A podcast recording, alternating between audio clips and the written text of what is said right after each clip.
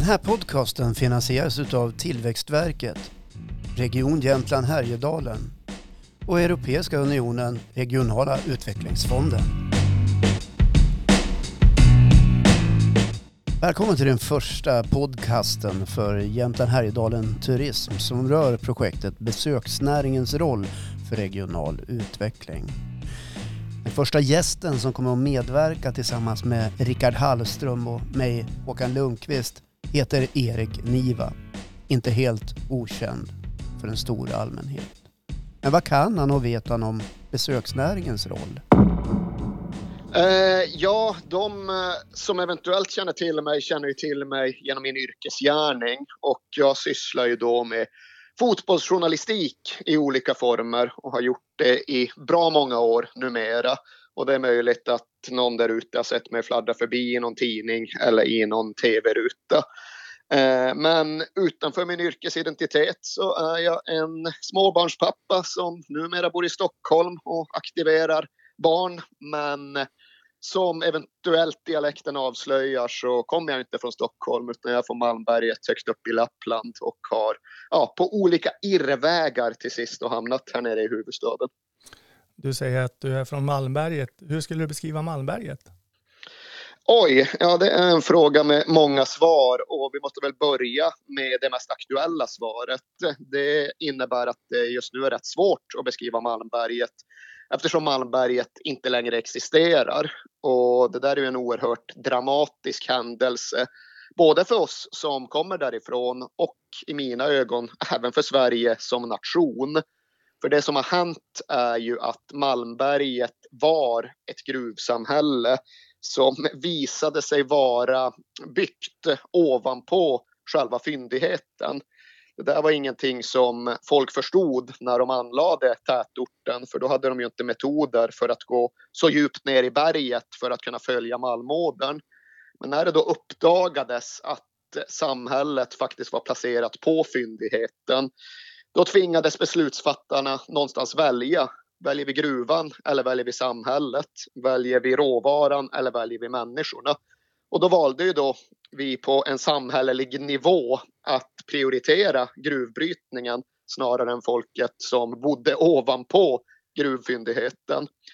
Och där står vi nu. Där står vi nu med ett eh, ja, nästan 150 år eh, gammalt samhälle som på sin höjdpunkt hade 15 000 invånare och som nu då inte längre finns.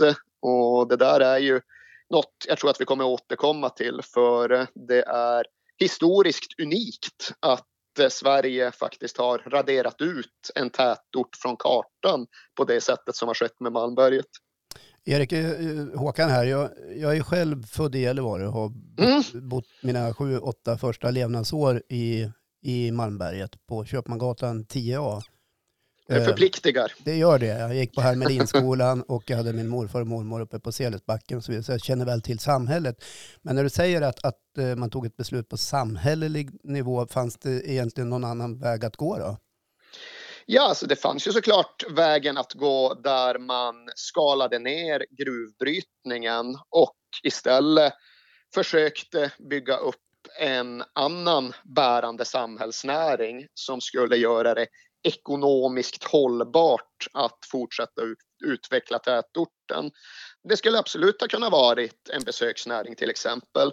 Och här kommer vi väl in på någonting som tangerar det som ni är intresserade att prata om. För jag är ju jag är ganska indignerad kring avvecklingen av Malmberget och hur den har skötts. Och jag tycker framförallt att det är intressant att kontrastera med det som på många sätt är vårt tvillingsamhälle. Och det är Kiruna som existerar på samma premisser 11 mil längre norrut. Och där är det ju min övertygelse att det finns en väldigt signifikant skillnad i hur flyttandet av Kiruna och avvecklingen av Malmberget har rapporterats.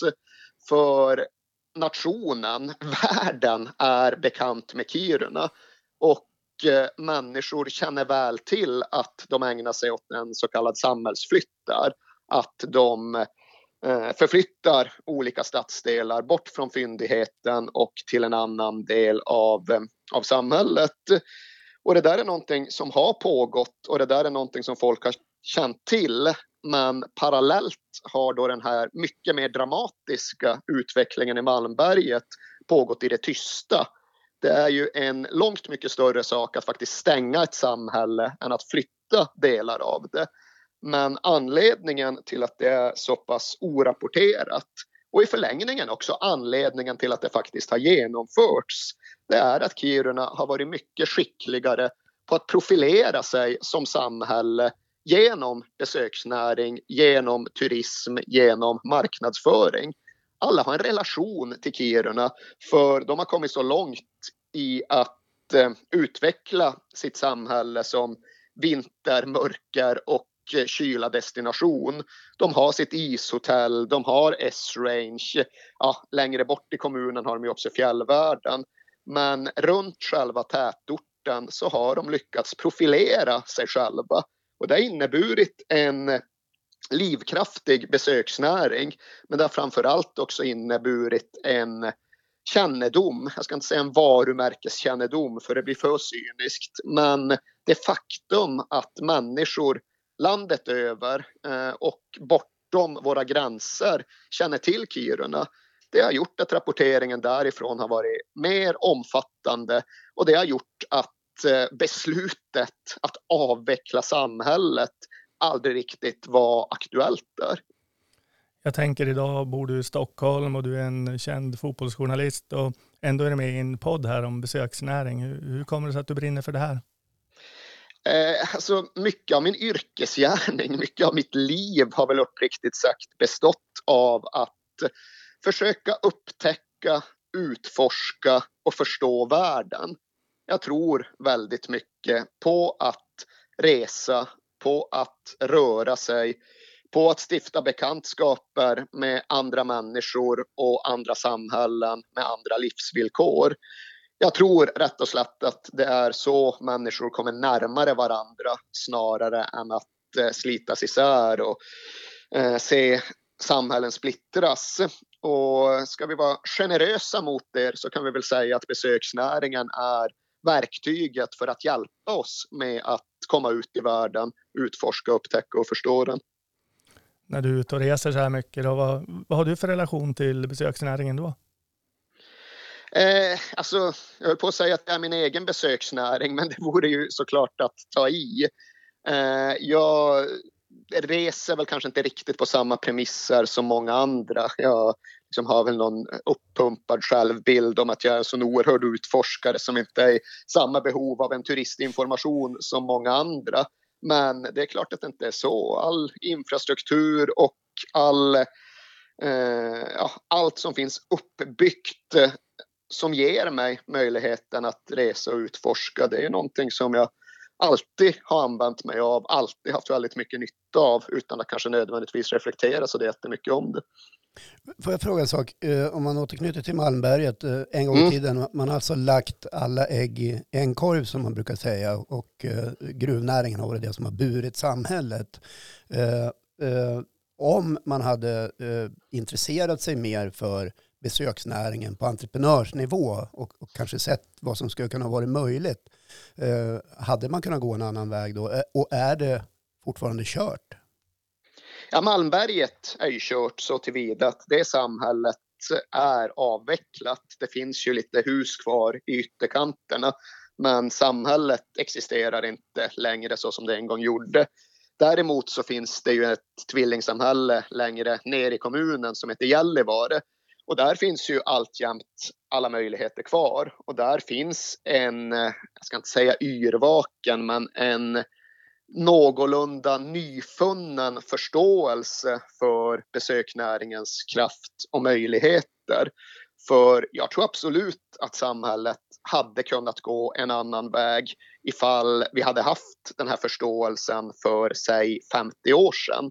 Det hade varit möjligt att bygga ett annat samhälle med ett annat intresse utifrån ifall vi hade utvecklat ja, våra andra råvaror, det som inte bara är mineraler och järnmalm, utan hade vi verkligen utvecklat det faktum att vi har en av Sveriges eh, ja, jag ska inte säga bästa skidanläggningar, men ett av Sveriges bästa alpinfjäll, då hade vi kunnat göra mycket mer av det. Hade vi varit tidigare med det här som Kiruna sen har varit så skickliga på, det här med att faktiskt eh, men, bejaka det exotiska i vår belägenhet, eh, paketera turism knuten till avskildhet, mörker och kyla, då tror jag absolut att en annan väg hade varit möjlig. Det är väl förmodligen så att vi ändå hade fortsatt flytta våra hus för den där fyndigheten under marken bedöms som så oerhört viktig och värdefull. Men kanske hade vi ändå planerat samhällets framtid på ett annat sätt som då hade inneburit att Malmberget inte hade avvecklats eller i alla fall avvecklats på ett mjukare och ja, mer människovärdigt sätt. Nu slänger vi oss mycket med ordet besöksnäring här. Hur, hur skulle du definiera besöksnäring? Det var väl som jag sa tidigare att i mina ögon så är besöksnäring redskapen, verktygen, underlättandet av eh, resande, av utforskande av världen och av eh, möjligheten att få ny förståelse kring att det inte ser likadant ut och funkar på exakt samma sätt precis överallt. Du målar ju upp en ganska dystopisk eh, bild kring, kring samhället. Det finns ju ändå individer och människor kvar och det finns en massa andra värden som du också pratar om. Går det inte att inspirera de här människorna som bor kvar att fånga upp de här värdena och försöka göra affär och besöksnäring utav det? Tror ja, herrejösses. Alltså anledningen till att det kanske låter dystopiskt det är ju faktumet att vi har nått historiens slut och vägens ände runt just Malmberget. Sen innebär det ju bara att, bara och bara, sen innebär det att tätorten avvecklas men det innebär ju inte att kommunen stänger ner. Och de allra flesta människor som en gång bodde i Malmberget bor ju numera i Gällivare. Och det innebär att premisserna egentligen är de samma. Och jag tror absolut att insikterna, lärdomarna, inspirationen som har sköljt över norra Sverige de senaste 25 åren eller så, de har ju även påverkat människorna som en gång bodde i Malmberget och som nu bor i Gällivare. Det har även påverkat beslutsfattarna och entreprenörerna där. Så jag tror absolut att Gällivares framtid ser mycket ljusare ut tack vare den här förståelsen och därför så känner jag ingen direkt oro för att det samhället ska gå samma öde till mötes.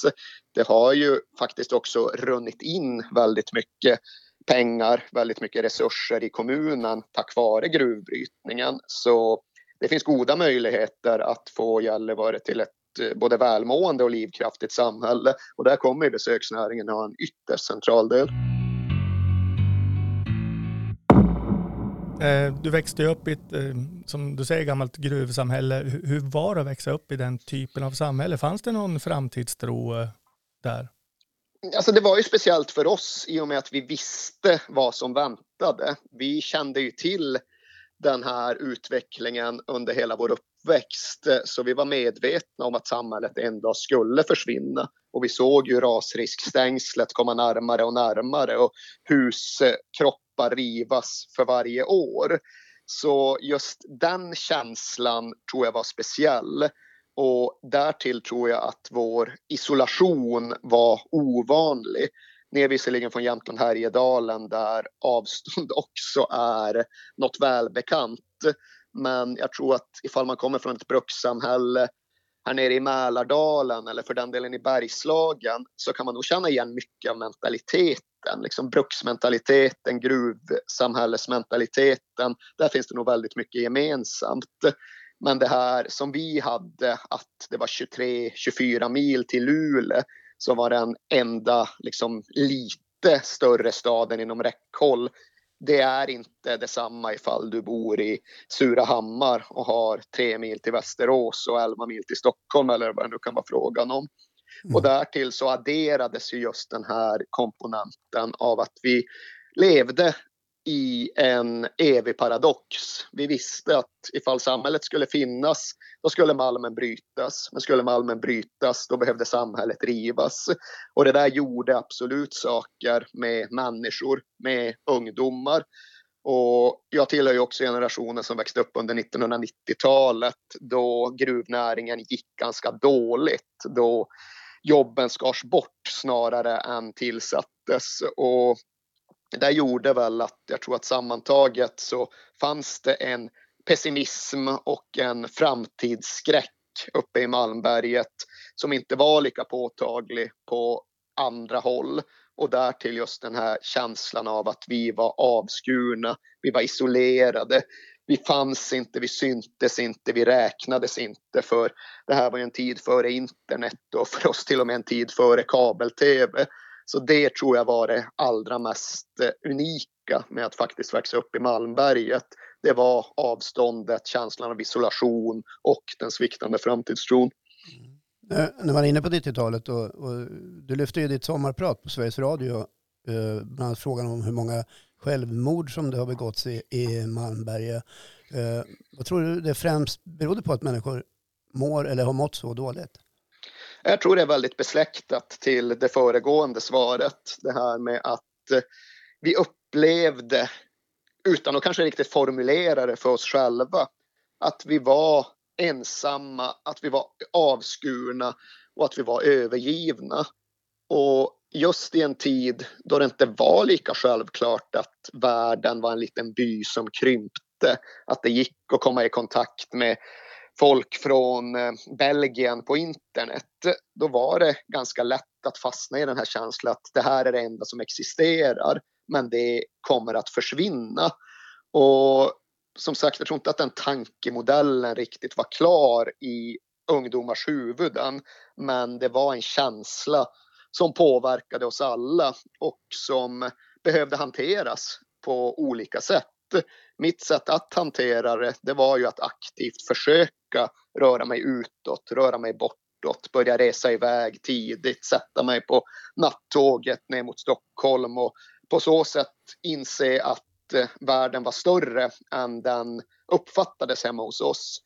Men det var inte alla som ville göra det. Det var inte alla som kunde göra det. Jag gick ju både högstadium och gymnasium med klasskompisar som aldrig hade varit utanför kommunen. Och kom man aldrig utanför kommunen utan var fångad i den där känslan av att ja, här är vi på en öde ö och vattnet stiger runt omkring oss och snart finns vi inte mer. Ja, då kunde det nog vara svårt att hantera rent mentalt utan att man riktigt fattar varför man kände så där. Och jag tror att det någonstans är huvudanledningen till att många mådde sämre hos oss. Många hade svårare att se framtidstron än på andra ställen. Ja, vi pratar här om att besökare genererar pengar och hotellnätter och, och så. Ehm, kan man också tänka sig att det bidrar direkt till den mentala hälsan blir bättre? Ja, jag tror att allt hänger ihop. Jag tror att liksom pengarna och arbetstillfällena hjälper ju till att generera en framtidstro. Men den där framtidstron behöver nog komma från flera olika håll och den är nog det absolut viktigaste som finns för ett samhälles välmående. Och för oss hade en mer utvecklad besöksnäring, tror jag, både inneburit att eh, ja, men samhällsekonomin hade blivit bättre och det hade varit enklare att hitta jobb. Men också att vi hade upplevt att vi syntes och att vi räknades och att eh, resten av nationen faktiskt brydde sig om oss och kanske till och med kom till oss. Och jag tror att den mentala skillnaden kanske hade varit ännu viktigare än kronor och ören. Du pratar lite grann om Kiruna som ett bra exempel. Och finns det några andra exempel som Gällivare kan titta på? Några goda exempel som har gjort det bra utifrån sina förutsättningar? Jag tror absolut att Kiruna är det mest relevanta för de utgick i stort sett från samma position och de lyckades jättebra. Sen ska vi inte heller hymla med faktumet att det är klart att de har ett försprång för de ligger lite längre norrut än vad vi gör och ifall man är ute efter mörker, kyla och nordlighet. Ska man då åka till Sveriges nordligaste samhälle eller ska man åka till Sveriges näst nordligaste tätort? Det blir en uppförsbacke där automatiskt, det inser jag också. Men eh, det är fascinerande för även om många glesbygdssamhällen på ett sätt påminner om varandra så är det ganska få som finns på våra breddgrader. Och när en gång Malmberget skulle bli ett strukturerat samhälle snarare än bara en kåkstad vid gruvkanten, då skickade vi iväg stadsarkitekterna till Murmansk i Ryssland på inspirationsresa. För det var liksom det mest relevanta exemplet som gick att hitta. Så jag tror att det är svårt att liksom titta på ett glesbygdssamhälle mycket längre söderut och tro att man kan ta deras modell. Men däremot tror jag mycket på det här att framtidens besöksnäring kommer säkert kretsa kring viljan att faktiskt se något annorlunda. Så är det i alla fall för mig. När jag åker någonstans av egen fri vilja så vill jag inte se det som redan finns där jag bor utan jag vill se något annat. Jag vill se andra livsförutsättningar. Och där är den norrländska glesbygden intressant, exotisk, spännande. Och där tror jag väl att besöksnäringen verkligen måste använda sig av det tankesättet för att nå fram. Ja, det är avlägset och det kan vara ganska bökigt att ta sig fram, i synnerhet i en framtid då vi förmodligen inte kommer flyga på samma sätt. Men ser vi då bara till att nattågen går och att nattågen fungerar, ja då blir ju den där avskildheten, det där avskurna, en stor plusfaktor snarare än någonting annat. Och jag tror att det är det som kommer att driva både Gällivares besöksnäring och egentligen ja, men all nordlig besöksnäring framöver. Det är den där idén om att ja, åker man hit så då får man faktiskt se något som inte finns på andra breddgrader. Mm. Om nu LKAB under så många år, i, i så många decennier har varit eh, dominerande på orten och råvaran har varit i, i, i, fokus så finns det ju ändå människor som fortfarande bor kvar i Malmberget och som du säger också mestadels i, i Gällivare. Någonstans finns det ju alltid en inneboende kraft hos människor när man bor någonstans och man är benägen att marknadsföra sitt område ibland som fantastiskt. Hur, hur gör du själv när, när du vill beskriva din hemort och dina värden som du ser som positiva? Ja, det där blir lite orättvist och så är det väl egentligen under hela den här pratstunden att eh, jag har ju lätt att problematisera det som hände med Malmberget och det bidrog till att jag valde att flytta därifrån. Och jag vet ju att när jag liksom skildrar mina känslor och erfarenheter så kan människor som bor kvar där uppe känna att det här blir skevt, det här blir för negativt, det här blir just för dystopiskt som du nämnde tidigare. Och där finns det väl också en problematik i att Malmberget aldrig var min plats på jorden det fanns mycket som var bra när jag växte upp där, men jag kände alltid väldigt starkt att jag ville därifrån. Jag ville någon annanstans för det som är förtjänsterna med Malmberget, liksom vildmarken och friluftslivet och utförsåkningen och jakten och fisket. Det intresserade inte mig. Så där är jag väl en ganska vissen turistambassadör eftersom att jag faktiskt har valt att inte bo där. Men, men där nämner ju vet... de värden som, som går att exploatera för den som är en ja. lite driven entreprenör. Med kanske stöd av till och med LKAB och inte bara kommunen och näringslivskontoret. Ja, nej, det tror jag absolut. Jag vet, alltså LKAB har gjort oerhört mycket bra för eh, samhällena där uppe. Min personliga åsikt är ju att de ansträngde sig alldeles för lite för att göra den så kallade samhällsomvandlingen, alltså samhällsavvecklingen skonsam mot människorna som drabbades. Jag tycker att som statligt bolag så borde LKAB ha erbjudits mycket bättre villkor när fastighetsägare köptes ut och så vidare. Men det må vara hänt. Jag vet ju att det ligger i LKABs intresse att människorna som bor i kommunen faktiskt ska må bra och jag tror att de har ett aktivt intresse av att bidra. Så jag tror definitivt att det finns många partnerskap att hämta där. Sen tror jag också att det finns något intressant i ja, men det vi egentligen har pratat om under hela den här tiden. För det vi nyss nämnde är ju det självklara, det här med friluftslivet och vidderna och fjällvärlden. Det är klart att det ska exploateras. Men jag ser också ett, en stor möjlighet i att förpacka och bevara det dramatiska som har hänt där uppe. Det är som jag har tjatat om någonting helt unikt i vår nationella historia att vi avvecklar ett samhälle på det här sättet. Det är något ganska unikt att vi bedriver den typ av gruvdrift som vi gör.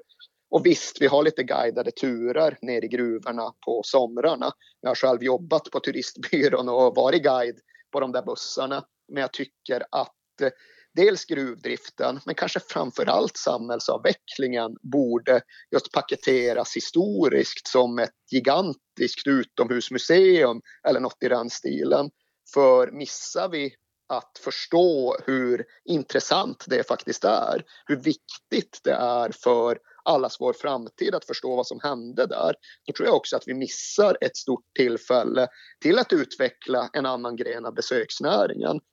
Det här är någonting jättespännande, någonting jätteintressant, något som människor borde kunna åka från när och fjärran för att ta del av och förstå.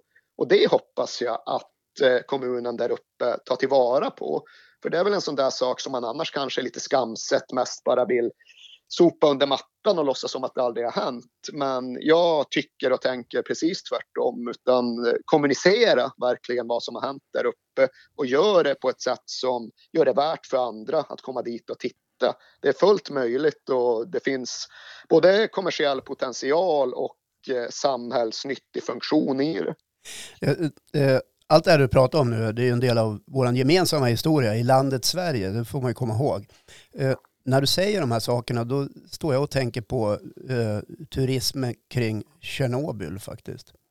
Ja, det, det, är en dramatisk jämförelse, men jag vet ju hur det ser ut uppe i Malmberget just nu. Jag vet ju hur de här liksom huskropparna som en gång inspirerades av Murmansk står tomma och utblåsta. Och det är mer än en gång som jag och mina kompisar har gjort jämförelser med Pripyat, just då det här övergivna samhället strax utanför Tjernobyl. Så det är en drastisk jämförelse, men den är inte irrelevant. Det finns ju liksom även där någonting såklart i hur ja, men människan har fått huka sig under ja, jag vet inte vad vi ska säga. Det är fel att säga kapitalets tyngd när vi pratar om Tjernobyl, men om ja, hur människor har tvingats huka sig och eh, strukturera om hela sina liv eh, av anledningar som de själva inte haft någon möjlighet att kontrollera. Och sånt är ju både historiskt och eh, framtidsmässigt intressant, absolut. När du pratar om Malmberget så säger du att du har inte riktigt samma bild som de som bor kvar där. Eh, din, vi sitter ju i Jämtland här. Vad är din bild av Jämtland egentligen? Eh, det är väl eh, på ett sätt ganska besläktat. Eh, jag upplever att det finns rätt mycket som är gemensamt med livsbetingelserna i Jämtland och i Malmfälten. Och framför allt är det det här med att ja, naturen är fantastisk och naturen är lättåtkomlig och i den mån man uppskattar friluftslivet och fjällvärlden och eh, vintersport eh, så är det ju möjligheter som saknar motstycke i ja, egentligen hela världen. Och jag tillhör ju inte de som dras dit allra mest kraftfullt. Jag föredrar ibland att göra andra saker än att fortsätta frysa, vilket jag gjorde under mina första 18 år. Men jag är också imponerad av hur Jämtland och ja, men då kanske framförallt Östersund som stad har lyckats bredda sig för jag är ganska ofta i Östersund, har i alla fall varit så på senare år. Och det är ju aldrig vintersporten eller fjällvärlden som har lockat mig dit. Utan det är fotbollen eller det är Storsjöyran eller det är något av alla de där andra evenemang och arrangemangen som ni har men som ni kanske inte förknippas lika starkt med om du fick sätta det som eh, någon form av konsult här nu till Jämtland Härjedalen och, och hur ska man kunna samarbeta här för att kunna utöka besöksnäringen ännu mer, kommuner, eh, privata aktörer? Ja, där är jag ju verkligen en, en person som vet mindre än vad de som lyssnar gör. Så jag känner mig orolig för att trampa fel.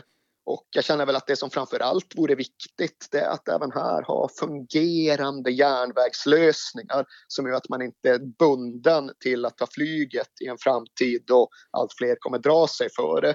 Men det är ju inte riktigt en fråga för en entreprenör i Jämtland Härjedalen att ta ställning till. Nu måste vi utveckla snabbspårstrafiken utan även det är ju verkligen en nationell fråga. Men det är det som slår mig allra först. Hur skulle jag kunna lockas att åka till Jämtland Härjedalen ännu snabbare? Ja, det är att det finns bra kommunikationer från Stockholm som gör att jag kanske slipper ta flyget för jag känner mig inte helt bekväm med att flyga inrikes längre. Eh, och därför är det min spontana tanke. Du har ju rest runt hela världen, besökt hela världens eh, fotbollsnationer, stora arenor. Det törs vi ju säga. Eh, finns det någonting där som du tycker kan plockas med hem och inspirera? Någon sån här konkret där du har slagits utav, ja men varför gör man inte så här på hemmaplan?